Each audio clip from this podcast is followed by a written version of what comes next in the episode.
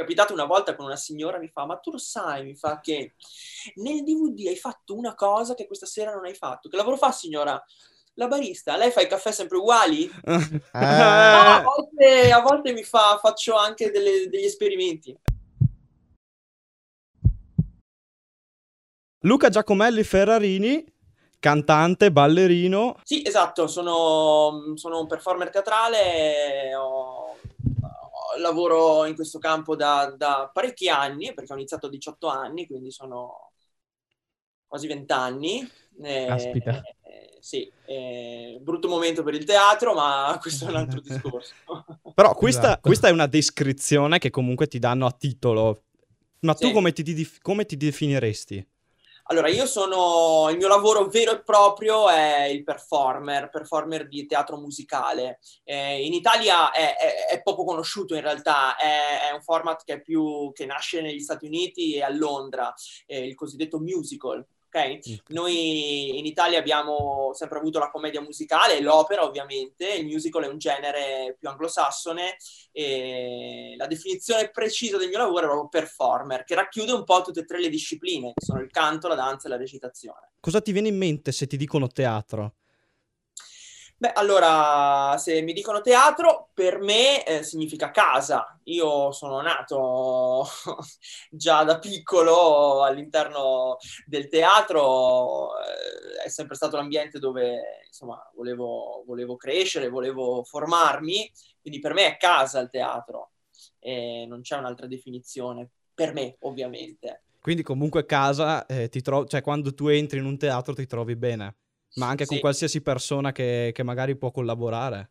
Sì, beh, certo, assolutamente. Chiaramente negli spettacoli che faccio io, come negli spettacoli che fanno tutti i miei colleghi, siamo, siamo tanti, perché uno pensa, pensa al teatro, pensa soltanto alle persone che stanno sul palcoscenico eh, e che fanno la rappresentazione teatrale. In realtà ci sono tantissime maestranze all'interno di, un- di una produzione teatrale, eh, dal dietro le quinte all'organizzazione, alla produzione, a chi poi farà, eh, andrà ad, ad ideare lo spettacolo e chi poi lo farà.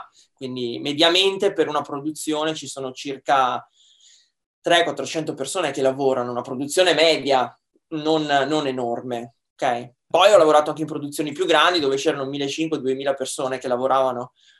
Però sì, quindi è un po' difficile andare d'accordo con tutti. Eh, Immagino. Eh, immagino. oddio, immagino. È normale. Però ci sono i giusti compromessi perché ovviamente, chiaramente... eh, Certo, bisogna- Sai, è, bisogna comunque, fare. è comunque È lavoro. lavoro. È comunque lavoro Esatto. e quindi bisogna sempre chiudere un occhio da qualche parte. È, com- destra è come in un'azienda, devi, anche se ti sta un po' sulle scatole uno ci devi andare allo stesso d'accordo. È un'azienda, è Eh sì, è un'azienda, è un'azienda a tutti gli effetti. Ma tu hai detto che hai iniziato fin da piccolo, volevi fare questo lavoro. Sì. Ma c'è qualcosa che eh, cioè, ha scatenato in te la voglia di fare questo lavoro? C'è qualcosa in particolare che ti ha detto questo è il lavoro giusto per me?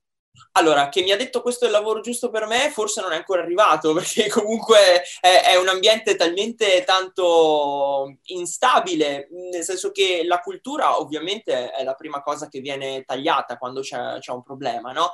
Guardiamo in questo periodo, in questo periodo di pandemia, i teatri, il cinema, la cultura, comunque i musei sono chiusi, adesso lentamente stanno riaprendo tutto quanto, però noi del settore siamo fermi da un anno.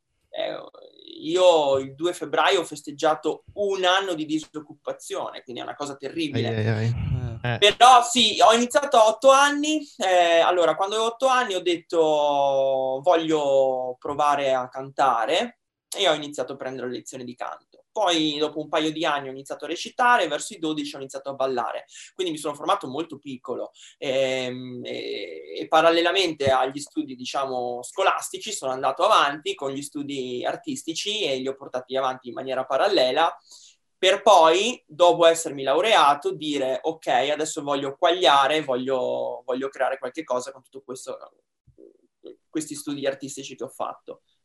E così mi sono iscritto ad un'accademia. È già un'idea che ti era na- cioè, nata da piccolo, diciamo. Sì, già da piccolo. Io guardavo, come tutti quanti, i cartoni della Walt Disney, Eh sì. no? e dove cantano, dove recitano, dove ballano, e io volevo fare quella cosa lì.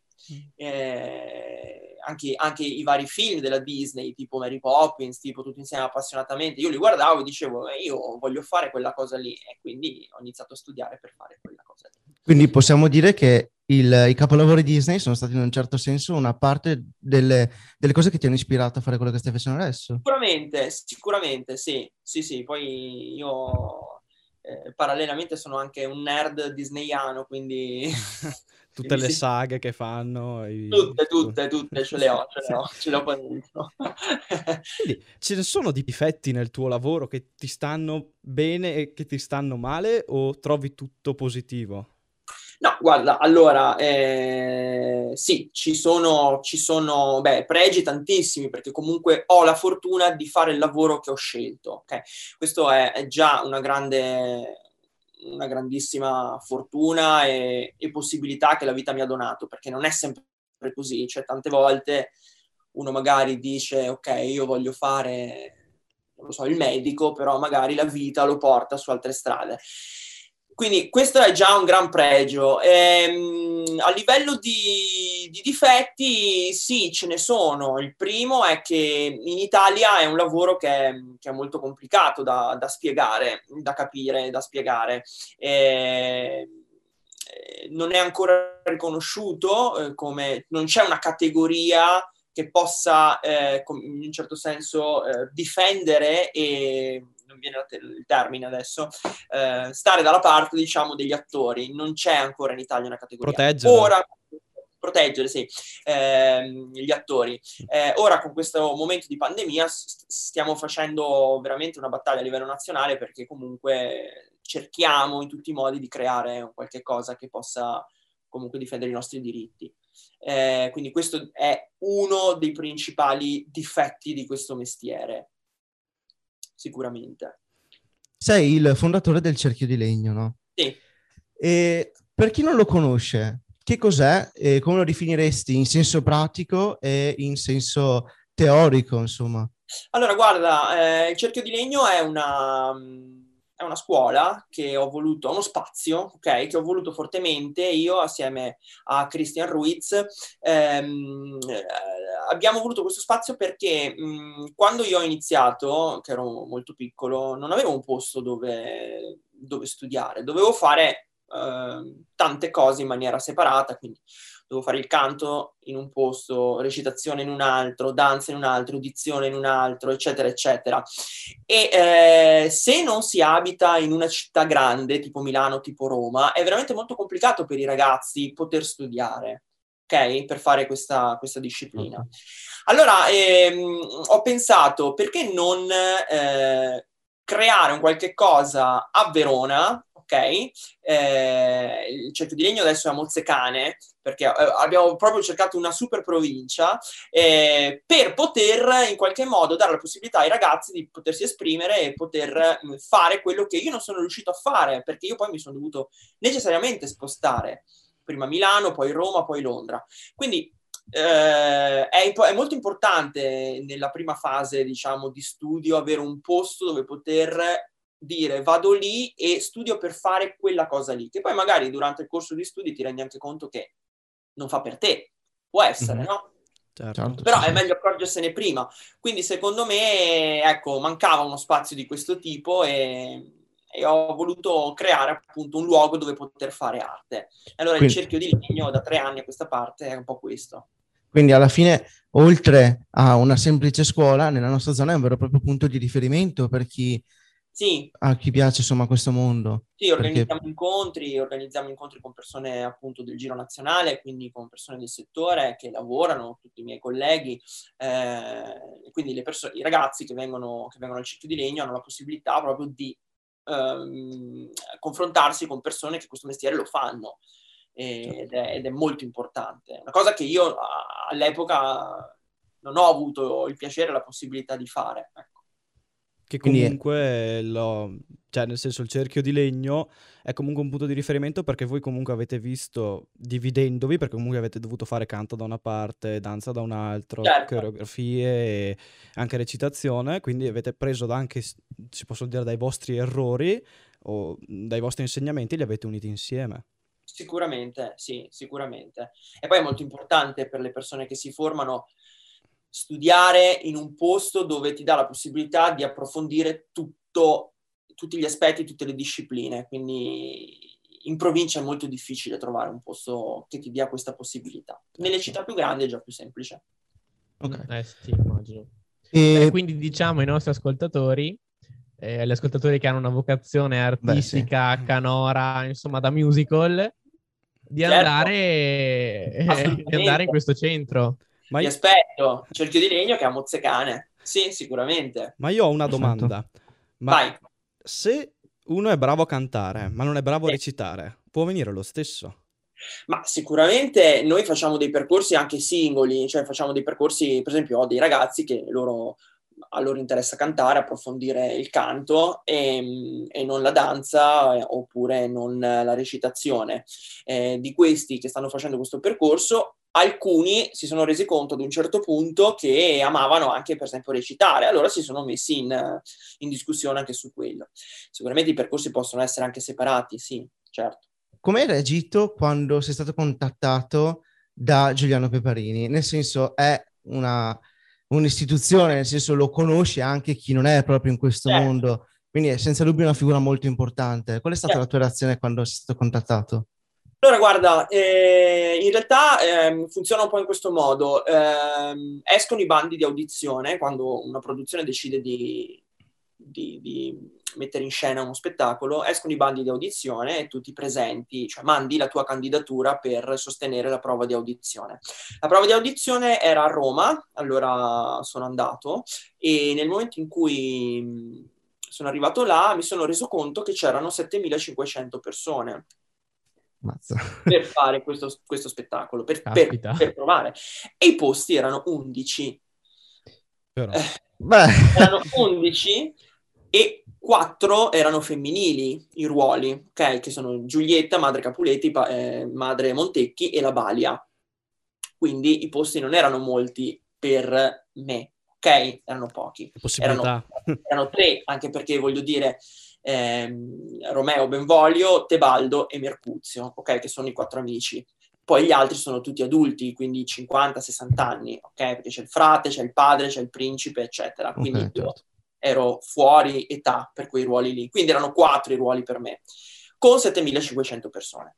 Eh, allora, mh, vi devo dire che inizialmente quando sono arrivato la mia prima, primissima idea è stata quella di tornarmene a casa, perché comunque ho detto, dai, cosa sto qua a fare? Anche perché c'erano tutti quelli della televisione, perché c'erano tutti quelli di Amici, tutti quelli di X Factor, tutti quelli di, che ne so, eh, The Voice of Italy, tutti quelli della televisione, ok? Quindi eh, volti poi... già visti tutti i volti già visti, esatto, esattamente. Poi io mh, mm, ho detto, beh, ormai sono qua, sono arrivato fino a Roma, sto qua, lo faccio.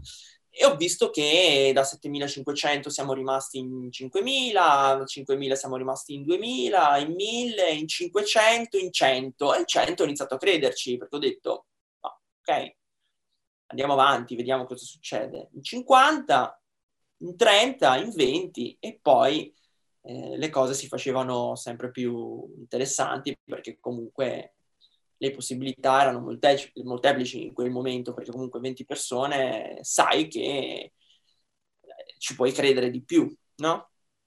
Lì abbiamo lavorato per sette giorni, abbiamo fatto una sorta di workshop eh, con Giuliano, è stato molto bello, molto interessante e poi ci siamo salutati e poi è arrivata la convocazione per telefono, quindi mi hanno telefonato dicendomi guarda sì, sei stato scelto per il ruolo di Mercuzio. E quindi quello è stato un momento che non scorderò mai perché è stata un'emozione enorme. Però vi devo dire la verità, per me è sempre così, ogni volta che faccio un provino e che poi vengo preso e selezionato per fare un ruolo, per me è sempre una grande emozione lì in particolar, in particolar modo perché era veramente grande la produzione, era veramente gigante, quindi sai, il debutto era comunque all'Arena di Verona, era mh, in diretta europea, in differita mondiale, c'era l'autore, insomma, era una grande cosa, è stata una grande cosa. Ah, all'inizio, quando hai deciso insomma di andare ai provini, avevi eh. già in mente che personaggio avresti potuto interpretare, comunque avevi una preferenza, oppure sì. te Avevi una preferenza? Sì, allora io mi ero presentato per Romeo, ma semplicemente perché eh, io ho sempre fatto ruoli da bravo ragazzo, no? sempre, mi hanno sempre dato i ruoli da bravo ragazzo. Allora ho pensato, ma mh, mm, in realtà mi piacerebbe molto fare Mercuzio o Tebaldo, però forse sono, non sono in parte, non lo so, boh, non, vediamo. Mi presento per Romeo, mal che vada mi cambiano loro. E infatti io sono arrivato in fondo per Romeo, cioè tra, tra quei 20 io ero arrivato per il ruolo di Romeo assieme ad altre persone. Poi mi hanno spostato su Mercuzio perché evidentemente Giuliano vedeva eh, quella tipologia di carattere in me, no? Okay. E quindi alla fine a me interessava fare lo spettacolo, quindi sono stato felicissimo perché poi Mercuzio mi ha dato tante soddisfazioni, perché comunque ho potuto sperimentare anche un ruolo che non avevo mai pensato per me prima. Quindi il personaggio non è pura, pura recitazione, nel senso viene assegnato a un attore anche un po' in base al suo carattere, in modo che ci si possa avvicinare il più possibile. La sua personalità, immagino. Sì, guarda, vi devo dire la verità, nelle audizioni la prima cosa che guardano in assoluto è l'aspetto fisico.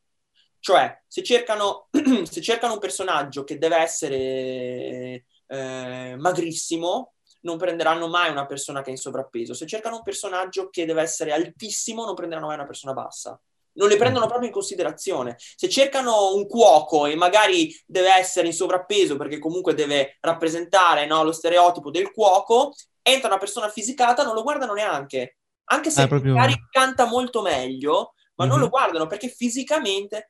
Questo per quanto riguarda il teatro musicale. Poi ovviamente l'opera, la danza classica, eccetera, eccetera, ci sono altri standard che sono quelli tecnici, che è diverso ancora. Chiaramente non prenderanno mai una persona che non è capace di cantare, di ballare o di recitare. Beh, certo, certo. Però fisicamente Beh, deve sì. essere come il ruolo è richiesto, insomma, deve essere mh, mm, eh, affine a quello che è il ruolo. Capito? Quindi, cioè, per chi magari ci sta ascoltando e non lo sa, come funzionano? Perché comunque state giù una settimana a Roma, giusto? Cioè, state giù del sì. tempo. Come certo. funzionano questi incontri che comunque fate? Che siete all'inizio partite 7.000, quindi durerà del tempo questi incontri. Sì, sono durati, per esempio, quello di Roma e Giulietta, 9 giorni. E cioè, in questi incontri ogni giorno vi fanno fare una prova, un test, cioè non scritto, ma vi fanno fare allora, un test. Sì, ti mandano il materiale, ti mandano il materiale, uh, diciamo, per mail, tu devi preparare. Solitamente sono uh, due canzoni, cioè una ballad, che è una canzone lenta, e un up tempo, che è una canzone ritmata, veloce e eh, dipende o in inglese o in italiano. Nel caso di Romeo e Giulietta, siccome lo spettacolo era francese, erano in francese. E, ehm, e, poi devi fare un monologo che ti mandano loro sempre. Quindi tu devi preparare queste tre cose. Poi man mano che i giorni si avvicinano alla, alla scelta, loro ti fanno, ehm, ti assegnano una parte perché dicono, guarda Luca, tu sei giusto per fare quel ruolo e quindi iniziano a, ehm, diciamo, eh, indirizzarti verso quel ruolo e quindi iniziano a darti le scene di quel ruolo ok? E iniziano a mettere insieme i vari personaggi. Allora, per esempio, mh, mm, Tizio fa Romeo, lei fa Giulietta, lui fa Romeo, lei fa Giulietta, lui fa Romeo, lei fa Giulietta, formano le coppie, ok? E iniziano mm. a vederli insieme. Poi gli mettono un Mercuzio accanto, gli mettono vicino un Benvoglio, una madre Capuleti, ne prendono uno di qua, uno di là, capito? Fanno vari test per vedere quale potrebbe essere la famiglia più adatta, il cast più adatto. Sono, eh, sono selezioni molto severe perché comunque mh, mm, non, è, non, è, sempre la bravura che conta, Deve, devi essere molto giusto per quel ruolo, per quel momento, per quella situazione, per quello che hanno in mente, capito? Però ho, eh, ho, ho un'altra domanda. È complicato, sì. Comunque, eh, devono scegliere un gruppo che lavora idealmente, giusto? Cioè, hanno tutti, lavorano bene fra di loro perché si uni, cominciano a unire. Però se, ad esempio, Romeo dovesse stare male, sì. cosa fanno? Hanno già quelli pronti per sostituire? Sì, infatti c'è tutto il cast e poi ci sono gli, si chiamano swing. Gli swing sono quelli che entrano in caso di indisposizione di un'altra persona, ok? okay stanno in quinta e se loro, ehm, se un Romeo dovesse stare male, c'è il sostituto pronto che deve sapere tutto quanto. Quindi sa già Chiaramente, tutto. Non è che per ognuno ci sia uno swing. Gli swing sono molto meno del cast perché ogni swing ha più ruoli da imparare. Che ne so, ah, okay. per esempio Romeo, Benvolio, Tebaldo e Mercuzio lo fa una persona. Le due madri e la Balia lo fa un'altra persona. Il papà, il principe e, e il frate lo fa un'altra persona Questo per quanto riguarda Roma e Giulietta. Ecco, cercano di raggruppare. Saranno, se ci sono 11 personaggi, non saranno mai 11 swing. Ok. Ma parlando sempre del tuo ruolo di Mercuzio, sì. cioè, che preparazione c'è dietro a questo ruolo? Cioè, come sei riuscito ad interpretare un personaggio così complesso?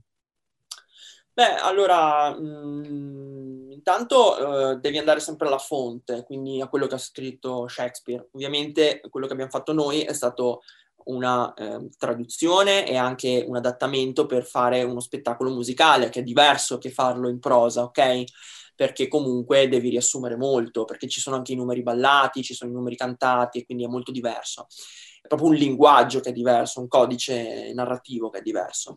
Eh, devi sapere sicuramente, devi aver letto quello che ha scritto Shakespeare ed informarti su qualsiasi cosa lui abbia detto o fatto per poter interpretare al meglio questo ruolo. Poi devi guardare sicuramente tutto quello che è stato fatto prima di te, dai film, per esempio io ho guardato mille volte il film di Zeffirelli, ho guardato il film di Baz Luhrmann, quello con DiCaprio, ehm, e poi le varie versioni cinematografiche e le varie versioni teatrali. Devi essere molto curioso.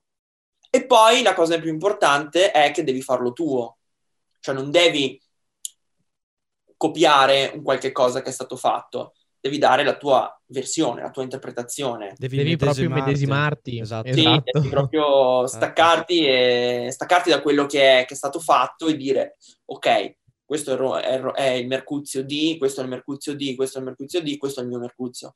Certo. E vi faccio la mia proposta. Poi ovviamente durante le prove lo lavori con il regista, chiaramente. Tu dai delle proposte, lui può accettarle o può chiederti delle modifiche, ti dà la sua idea, tu dai la tua idea, insomma è, è una costruzione del personaggio, non è a senso unico.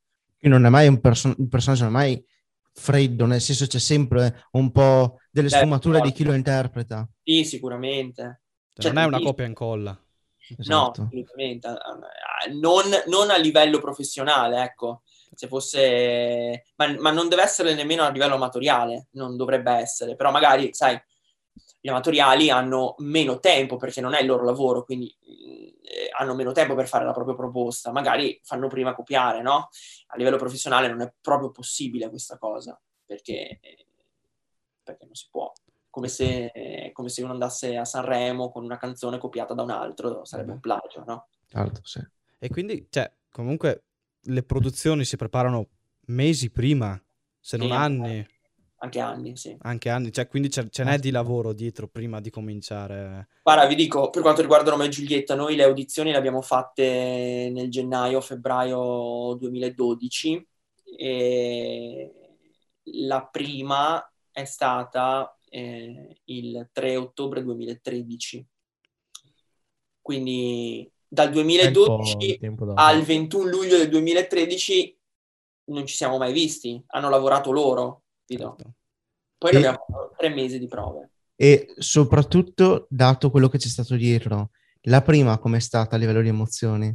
La prima è stata incredibile, anche perché comunque dovete pensare che era in diretta europea, in differita mondiale, con l'autore in platea all'Arena di Verona e poi c'era un freddo terribile, quindi che non aiutava, perché comunque era il 3 di ottobre, eh, il 3 di ottobre c'è freddo.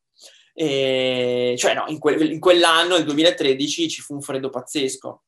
Io ero anche mezzo nudo in scena, quindi insomma per me è stata un po', come dire, aiuto. Uno shock. Uno shock termico e anche esatto. emotivo.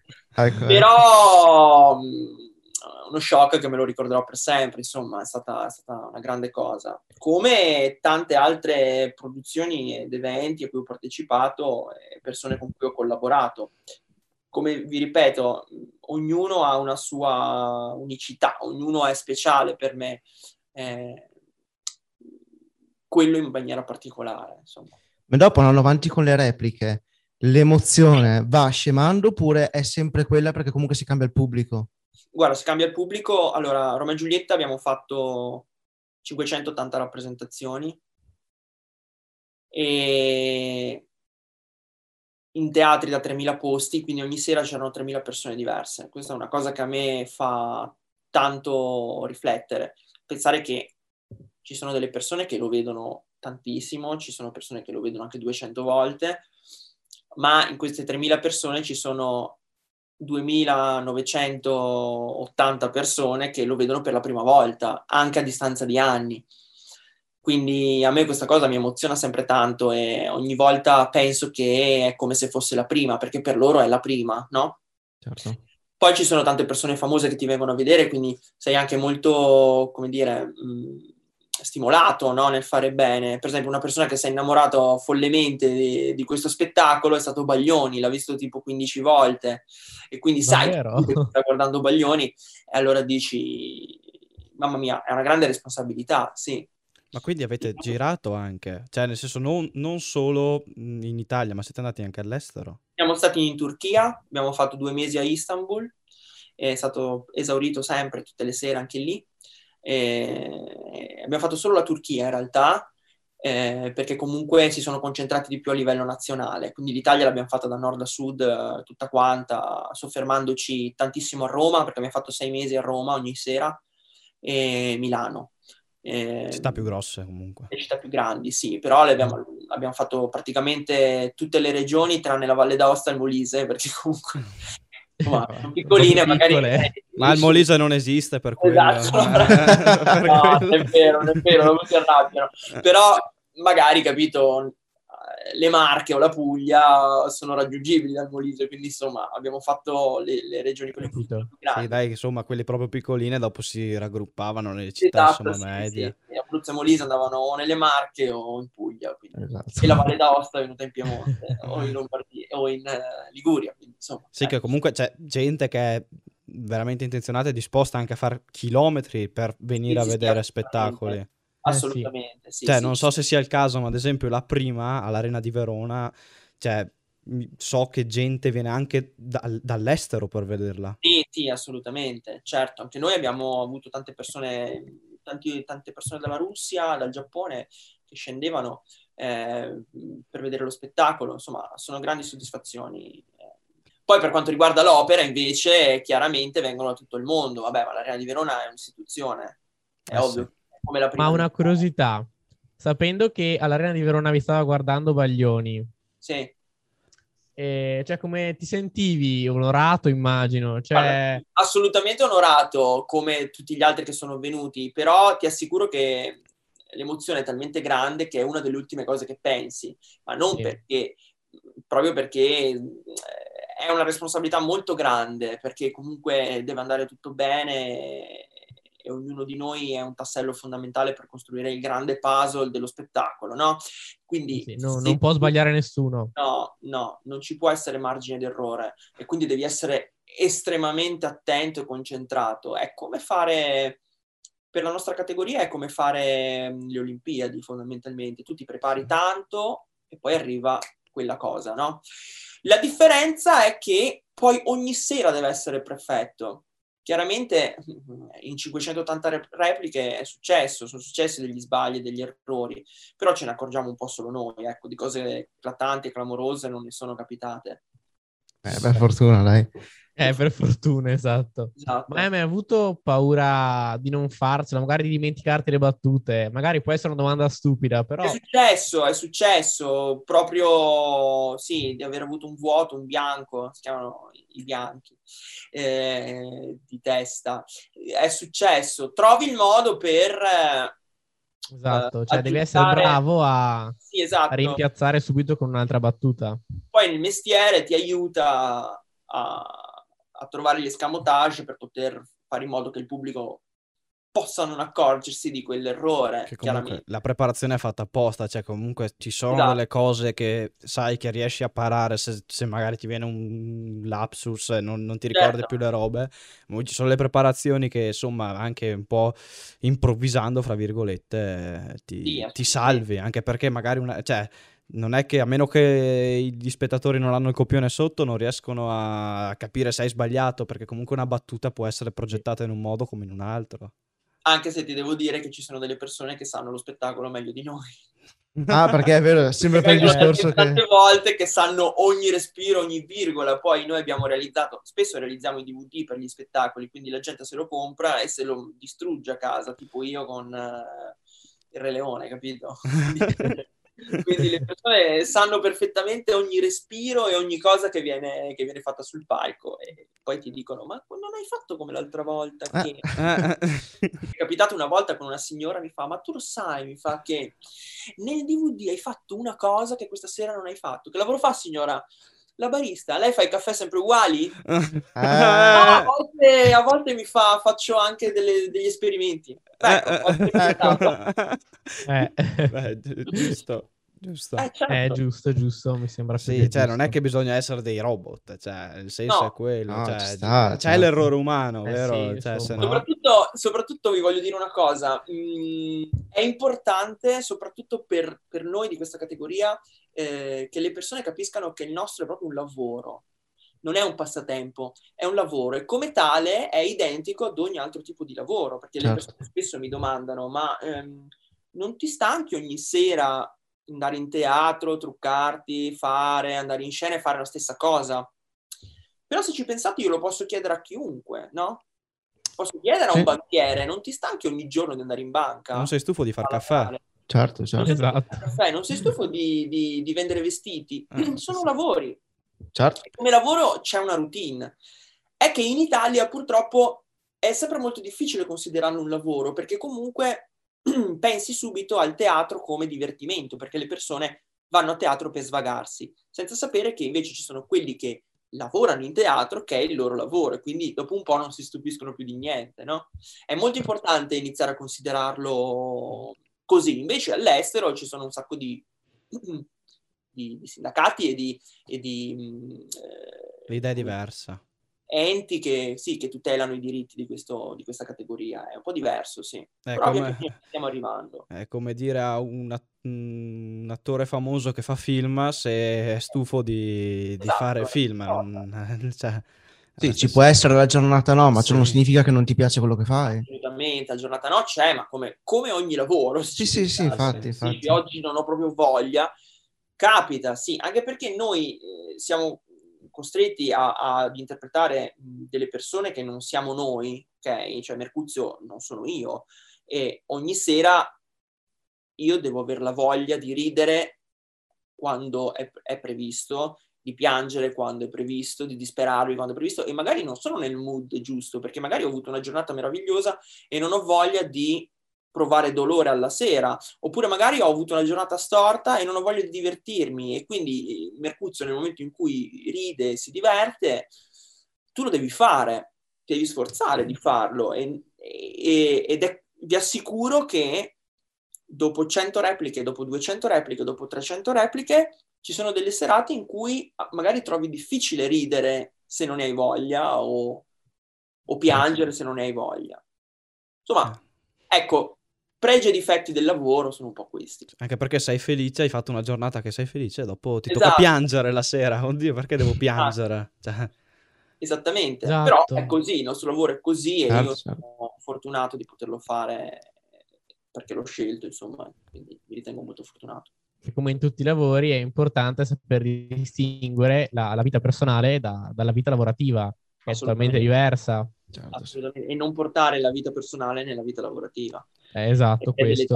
questo. E non portare la vita lavorativa nella vita personale, perché se tu torni a casa la sera e pensi ancora a quello che hai fatto, fai fatica a staccarti. Perché viviamo...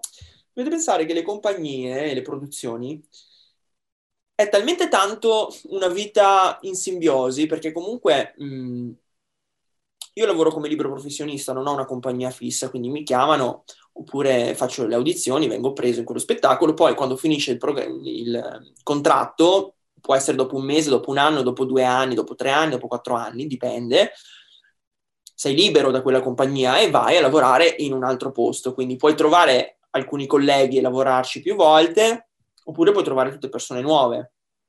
Certo. Quindi ehm, quando inizi una produzione vivi con queste persone H24 insieme, anche perché sei comunque in hotel, sei comunque in giro per l'Italia, eh, sei sempre con queste persone e quindi si crea eh, un affiatamento pazzesco, ok? Eh, se non riesci poi a distinguere quello che è la vita professionale da quella privata, diventa complicato perché comunque continui a parlare di lavoro tutto il giorno e, sì. E diventa molto stressante ad un certo punto. Capite cosa voglio dire? Come, sì, quando, sì, sì. So, è come quando stai tanto tempo con dei compagni di classe e non distingui più quello che è la realtà da quello che è il gruppo, capito? Perché certo, comunque... sì. pensi che esistano solo loro, in quando in realtà... Esatto. È come quando vai a Gardaland. Tu vai a Gardaland, entri a Gardaland e dici, ah, questa è la vita. Invece non è questa la vita, la vita è fuori. Mi capita mai di andare a Gardaland e dire, eh, di dimenticarvi completamente di quello che c'è fuori eh sì, e sì, pensare sì. di essere in un posto lontanissimo da casa, in realtà è un minuto. Sì, sì. Ecco, un po' questa cosa qua. Sì, la vita sembra diversa dal solito. Sì, esatto, è molto rischioso. Che Quindi poi, devi essere comunque... sempre molto sì. con i piedi per terra e capire che è lavoro. Che comunque, cioè, se dovete anche girare l'Italia, non è che ognuno sta a casa sua, dovete convivere no, esatto. anche in hotel, in, certo. in, appartamenti grandi o quello che prendono le, esatto. le, compagnie. Comunque è giusto che nei momenti anche che si mangia insieme non si parli ancora di lavoro, perché sennò ti viene da... Esatto, da... esattamente. È molto difficile, eh. vi assicuro che è molto difficile, perché comunque... Sì perché comunque quando vai a mangiare la pizza con i tuoi compagni di classe parli della scuola, parli dei professori. sì, è vero. Sì, capita eh, anche a noi, nel senso che andiamo a mangiare la pizza. Sì. Anche perché magari non conosci tanto la vita personale di quella persona lì, allora ti parli Bravo. di quello che ti viene più, più spontaneo, che sai anche esatto. di quello che succede. E quindi parli di quello che ti è capitato il pomeriggio. Però non stacchi mai, capito? Eh sì, continua a parlare. Specialmente se un lavoro è anche una... se il lavoro corrisponde a una passione, come nel esatto. tuo caso. Eh sì. Quindi esatto, bravissimo, esattamente, esattamente. Molto difficile. magari è un lavoro che non ti piace, quindi non ti viene da troppo da parlarne. Però no. se è una passione, insomma, viene anche naturale. Cioè, dopo chi fa un lavoro tipo il mio deve piacergli, nel senso non è che mh, mm, non è che ci capiti a fare un lavoro del genere, quindi tutti quelli che fanno un lavoro come il mio, che hanno la fortuna di poterlo fare perché lo hanno voluto, è perché lo hanno voluto tanto, perché comunque devi fare un percorso artistico, no? Per esempio, che ne so, se tu lavori, se tu fai il cameriere, come mi è capitato anche a me, è un lavoro che ti trovi momentaneo, no? Ci certo. capiti, non è che devi studiare per cioè sì, devi anche studiare per fare certe cose perché c'è l'alberghiera e tutto quanto, sì. però comunque ci capiti a fare un lavoro di quel tipo lì, capito? Invece un lavoro tipo il mio ti deve piacere perché devi aver fatto un certo. percorso artistico. Quindi è molto difficile trovare una persona che non ami questo lavoro. Cioè, capito? Sì, eh, sì, sì, certo. Ehi, non è che si può capitare.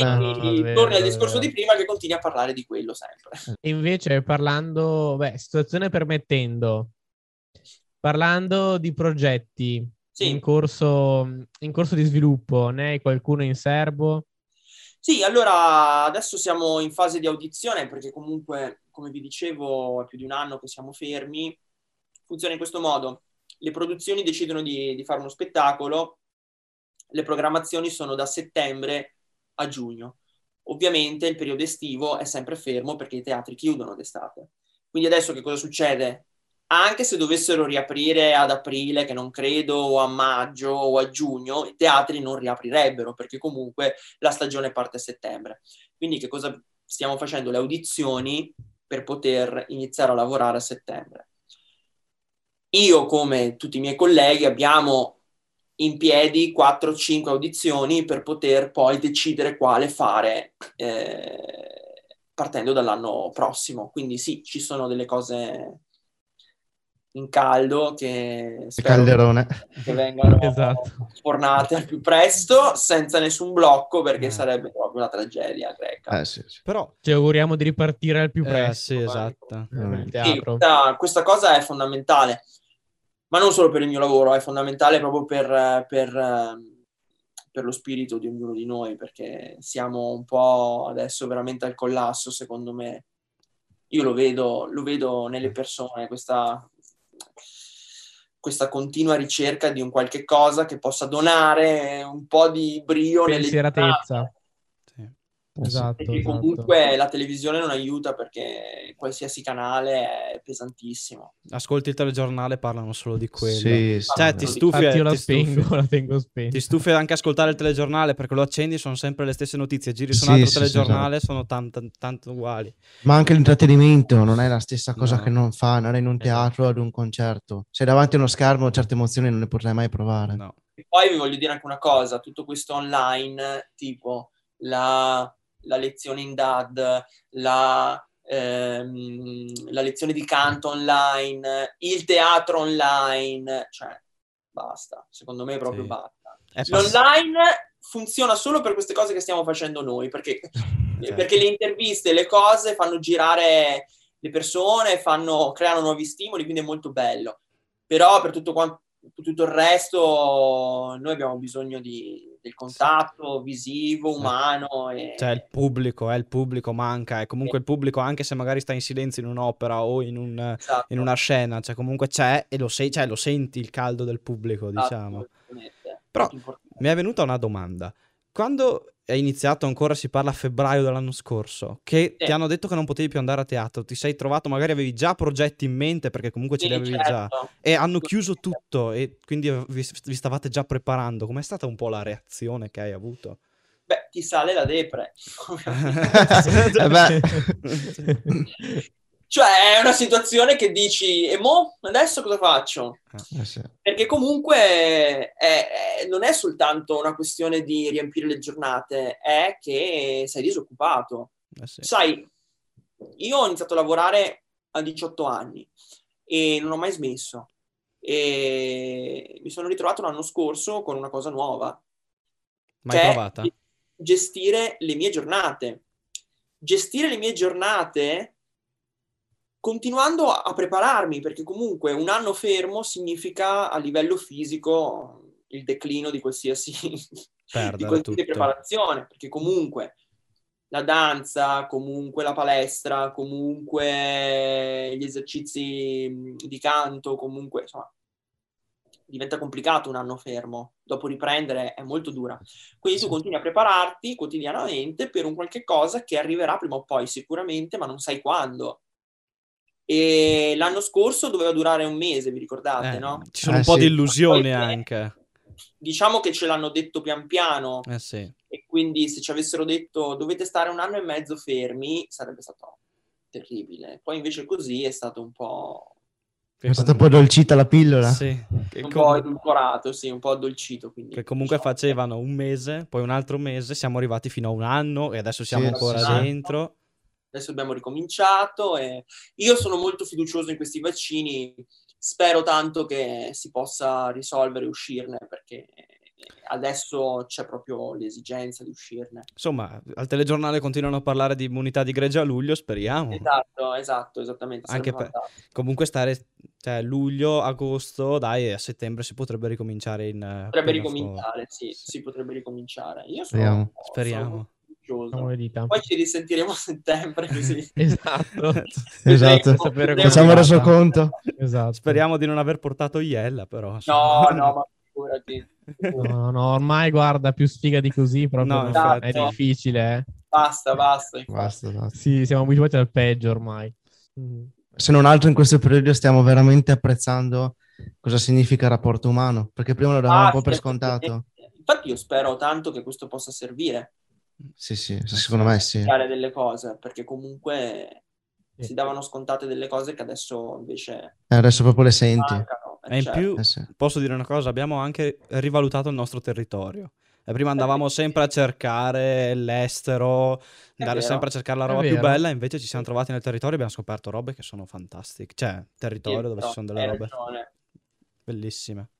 Infatti è per questo Mhm. che sono molto ottimista, perché comunque, cioè, quando un paese tocca il fondo può risalire, è difficile andare giù di più.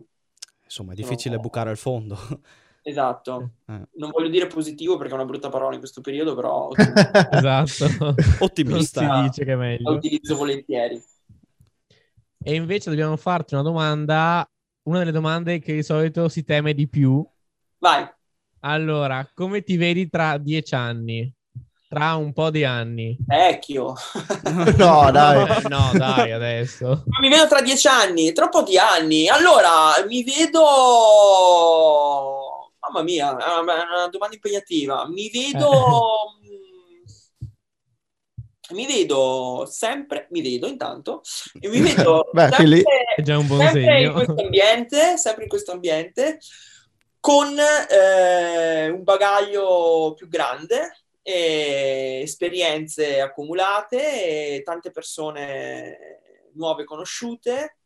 A me piace molto eh, rapportarmi con le persone, mi piace molto conoscere gente nuova e creare legami nuovi, quindi sono molto interessato. Ecco perché soffro in questo periodo, perché comunque è un periodo un po' di solitudine. Ah, certo. E, e, mi vedo finalmente, ci vedo finalmente liberi da questo, da questo purtroppo, questa piaga che ci sta limitando tanto. E sicuramente mi vedo in un paese, cioè l'Italia, che avrà imparato da questo. Sì. Che ha preso le conseguenze. Sempre qui in Italia comunque ti vedi, non all'estero. No, mi vedrei bene anche all'estero, devo dire la verità. Però diciamo che in- incominciamo a rivalutare l'Italia e poi si vedrà. Comunque ti piacerebbe andare a recitare, sei già andato in Turchia, sei già stato in Turchia, però ti piacerebbe comunque fare proprio un... Sì, fare, fare delle esperienze fare all'estero delle... sicuramente, sto facendo delle audizioni in Germania, sto facendo delle audizioni in giro e sono... Però devi impararti la lingua o parlano inglese in quei... se dovessi... Allora, durante in serie d'audizione parlano in inglese. Se tu dovessi essere preso in Germania, per esempio, devi imparare il tedesco.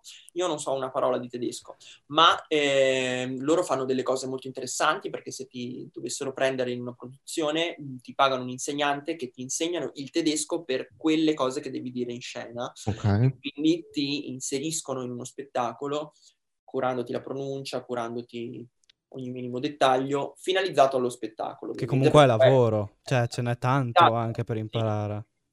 Parecchio. Eh, l'inglese comunque lo parlo, il francese anche, eh, lo spagnolo mi piace molto, non l'ho mai studiato, però è molto simile a come parlava mia nonna, quindi noi, veneti è abbiamo... Vero, confermo, io che lo studio.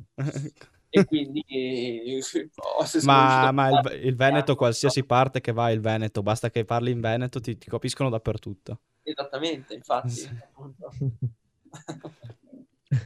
bene allora concludendo questa puntata ti faccio l'ultima domanda.